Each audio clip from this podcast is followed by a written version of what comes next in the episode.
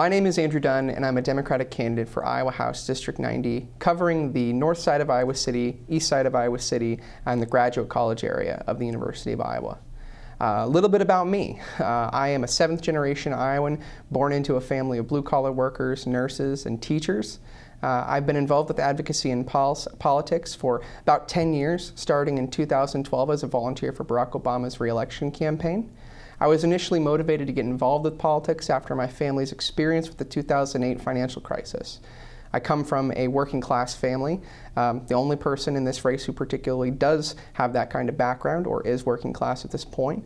Uh, and so 2008 was an incredibly difficult time for us. My parents lost their jobs, we lost our home. Uh, it just really wasn't good.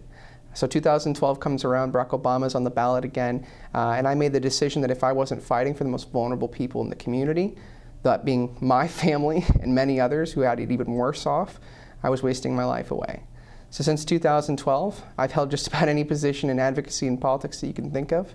Uh, for four years, I was an appointed advisor to the director by the director of the Iowa Department of Human Rights to the Iowa Legislature and Governor's Office, nonpartisan, uh, on issues relating to youth, families, and criminal, criminal juvenile justice reform. I was able to secure some really great things for people all across the state and in our community. In 2016, I was able to secure a de facto ban on gay conversion therapy for minors in this state. And in 2019, I was able to secure uh, additional funding for our public schools, of which Iowa City is now getting those funds this year. Uh, I've also been really involved in other types of advocacy across the state and in our community. I'm on the board of directors of the River City Housing Collective, as well as the Iowa Farmers Union, which is the progressive alternative to the Iowa Farm Bureau.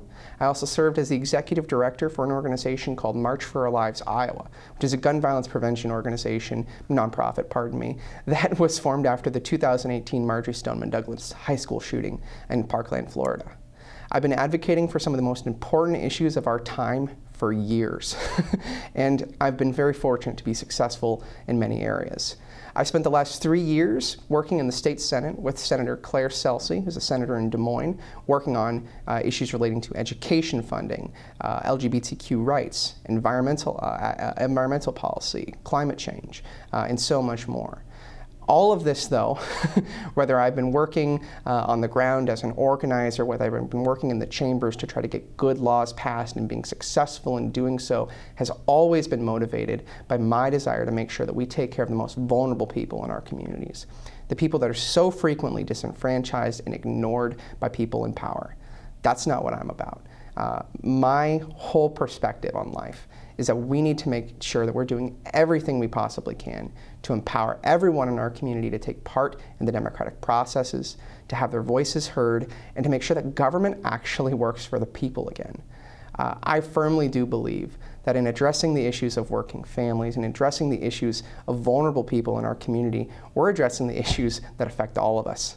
Everyone needs clean water everyone needs access to a good quality, well funded public education, the likes of which we've maintained in this school to a very high level for decades until recently. Everyone needs that stuff.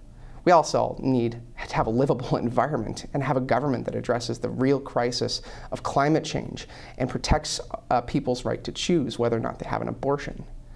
None of that stuff is going to be possible if we don't fight and if we don't elect legislators to the Iowa House and Iowa Senate that are going to work every single day to build the majority. I've worked on the ground and organized in some of the most hostile areas of this country and state.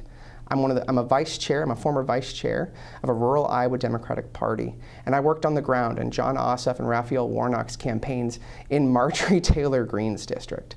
I know a lot about what makes people upset in rural parts of this country. I'm very well prepared and have a, a lot of plans on how we're going to flip this state blue, and I believe I'm the, I'm the best prepared candidate to do so. So I, I, I, ask that you vote for me on the June 7th primary, on or before June 7th, and join incredible community leaders that are doing the same, like Mazahir Salih, Shawn Harmsen, Royceann Porter, Pat Hayden, J.P. Claussen, Pauline Taylor, Megan Alter, Charlie Eastham, and Rakesha Harrington. My name is Andrew Dunn, and I'm humbly requesting that you support me in my candidacy for Iowa House District 90. Thank you.